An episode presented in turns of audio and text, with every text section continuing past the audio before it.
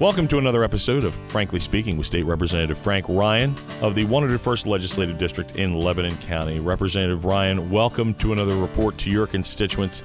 There's a lot been going on in Harrisburg, but the thing we want to talk about this week is cash flow. We have had a lot of businesses that have been depressed, pushed down by the COVID 19 crisis and the governor's actions in this. And this is causing a ripple effect all the way out. I mean, obviously, we've had some budgeting issues, and now we actually have to worry about cash flow problems. Talk to us about what's going on here. Chuck, we have a unique situation happening in Pennsylvania now that will be replicated in about four or five other states after it hits us. So we will be kind of at the cutting edge of some of the problems. When the governor did the catastrophic shutdown of the Commonwealth that he did, uh, it had obviously an immediate disruption in tax revenue. And that disruption in tax revenue through the end of May uh, is $2.6 billion negative. And that's money that didn't come in, but the spending didn't change. And whenever you keep spending the same amount of money as if nothing's changed, but the revenue is is not coming in, then you're going to run into a significant problem. And that's called cash flow. Uh, anybody who has got a checkbook, anybody who's over uh, the age of 15 or candidly 12, anybody who gets an allowance knows if you don't have money, you generally speaking can't spend it.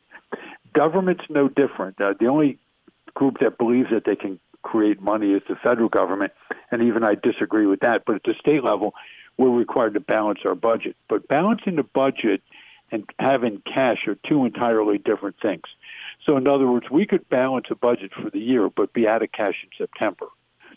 But what's happened is, is the governor has indicated that he intends to continue spending uh, as if there was no cutback, as if there was no COVID 19, which is immediately going to put us into a cash flow crunch at the end of September, at the worst, possibly mid September, which means that we will have to exercise significant borrowings in order to be able to make it through that period of time.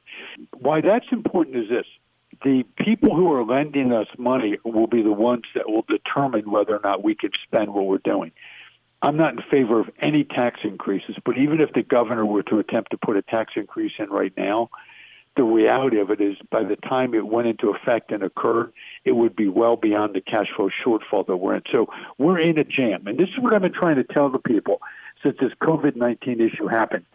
You have to use surgical precision for taking care of the hot spots for COVID 19 because it is a real and a serious illness, but you would never do something in an economy where you don't know the impact it's going to have on people later on. So here's the two impacts that we're going to have because of the way the shutdown took place.